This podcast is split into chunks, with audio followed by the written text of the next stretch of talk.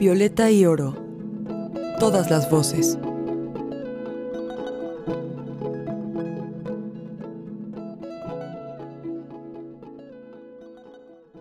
El 8 de marzo es una fecha que celebra la fuerza de las mujeres trabajadoras y su papel como agentes de cambio. No se trata de salir eh, colocando cabezas de hombres en la pica, sino se trata de convencer a los hombres de que todo el mundo, toda nuestra vida eh, cambia, la vida de nuestros países cambia si trabajamos este tema, o sea, si actuamos, porque no es un tema de una minoría, nos han hecho creer en este extraño sistema de clasificación que están los temas de interés universal. Rita Segato, escritora, antropóloga y activista feminista. La historia del Día Internacional de la Mujer se remonta a 1853, cuando las protestas de las obreras textiles de Estados Unidos. Primero, de manera mixta, y desde 1853 con formaciones exclusivamente de mujeres. El movimiento sufragista norteamericano que abogaba por la igualdad de oportunidades inspiró a las mujeres, quienes empezaron a exigir mejores condiciones laborales y un sueldo igualitario. En aquel tiempo, y por el simple hecho de ser mujeres, las trabajadoras ganaban casi la mitad que sus compañeros hombres. Además, se les consideraba menos productivas. ¿Qué lugar de la sociedad no está ocupado históricamente por hombres? O sea, ¿qué, lugar del arte no ha sido marginal hacia las mujeres históricamente? ¿no? O sea, las mujeres hemos tenido que pelear por todos los espacios que ocupamos ahora. Mare Advertencia Lírica, rapera feminista de origen zapoteco. Lo que perjudica a las mujeres perjudica a toda la sociedad y no solamente a las mujeres que el problema de la violencia y la discriminación de género no es un problema de hombres contra mujeres y mujeres contra hombres. No es así que lo deberíamos entender, sino que es un problema de sistema, de estructura, de un orden político que es el patriarcado. A principios del siglo XX, el movimiento socialista empezó a pronunciarse en favor de las demandas de las obreras. En 1910, durante una asamblea general, la activista alemana Clara Zetkin propuso que se celebrara un Día Internacional de la Mujer, como reconocimiento de sus luchas. El 19 de marzo de 1911, Europa fue testigo de los mítines callejeros que dieron forma al primer Día Internacional de la Mujer. Unos días después, el 25 de marzo, un incendio en la fábrica de camisas Triangle Shirtwaist en Nueva York marcó al movimiento de mujeres obreras. Al menos 125 mujeres quedaron atrapadas en el incendio por la falta de una estructura que les permitiera ponerse a salvo. En consecuencia, las protestas tomaron más fuerza, sobre todo la exigencia de mejores condiciones laborales. En la Rusia revolucionaria, miles de mujeres protestaban bajo el eslogan Pan y Paz, el cual era un guiño al pan y rosas de las estadounidenses.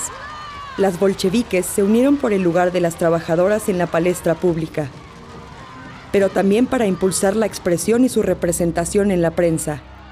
La presión de las rusas contribuyó a la abdicación del zar Nicolás II.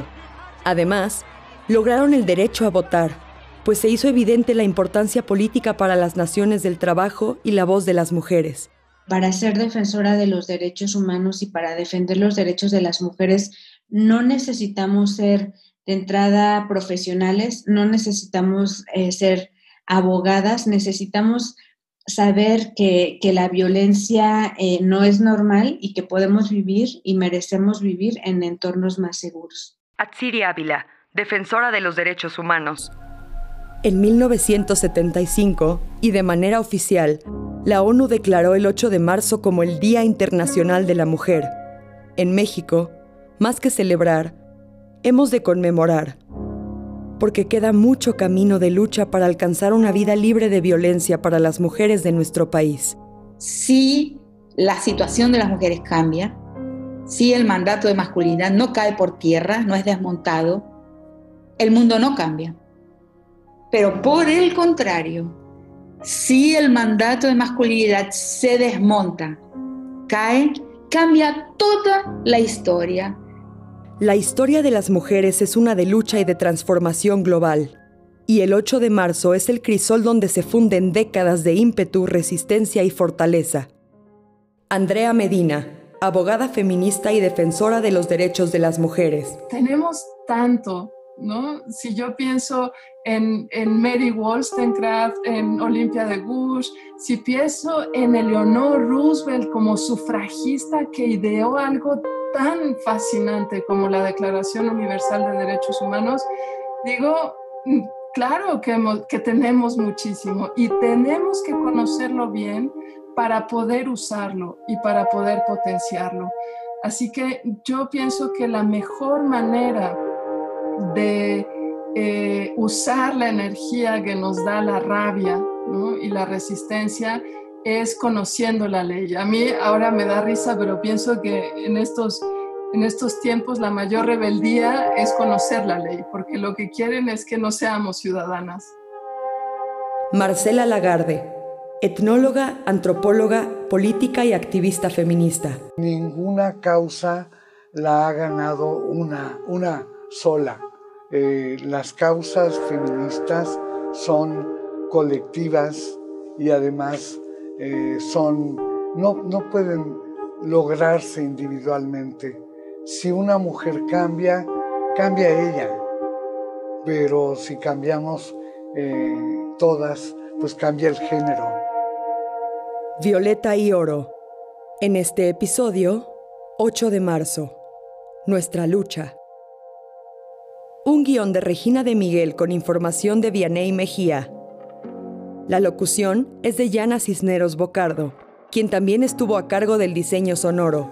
A nombre de la Coordinación para la Igualdad de Género, gracias por escuchar. Hasta la próxima.